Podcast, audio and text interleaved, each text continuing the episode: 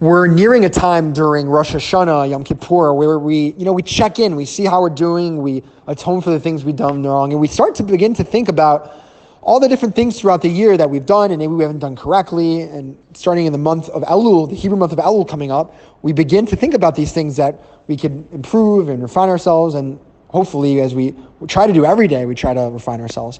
But I started to begin to think about something that when I've been giving over these Torah drops, sometimes you know there are times I'll quote verses, I'll give rabbinic sources, but there definitely have been times where I've heard something and I've given something over, and there have been times I haven't quoted the rabbi the exact place I heard it.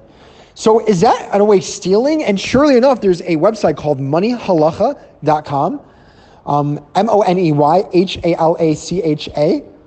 Um, and it, it, actually goes over all kinds of different scenarios. And sure enough, there's I'm a part of this like uh, WhatsApp group, just like this one, and they send you know every week or two a different topic. And sure enough, right when I was thinking about it, the you know the, the divine intervention of this, they sent one specifically on this issue is not quoting a source, a Torah source, stealing.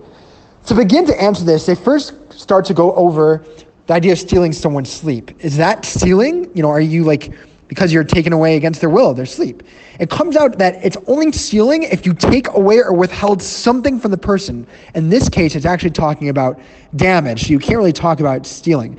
Now, when it comes to you know giving Torah wisdom without crediting the source, and Bamidbar, in, in, in the Midrash and Bamidbar, in one of the teachings in Bamidbar, one of the books of the Torah, it says that if you if you don't say this, you know, if you don't source it, you actually are guilty of stealing.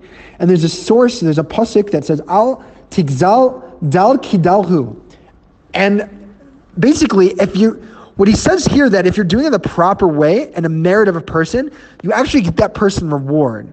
You actually are really helping them and giving them, you know, merit in the next world.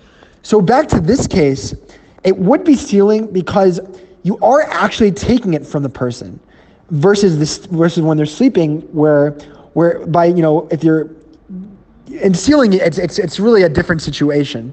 So the lesson here is when it comes to citing a Torah source, it's really best to try to source it as much as possible.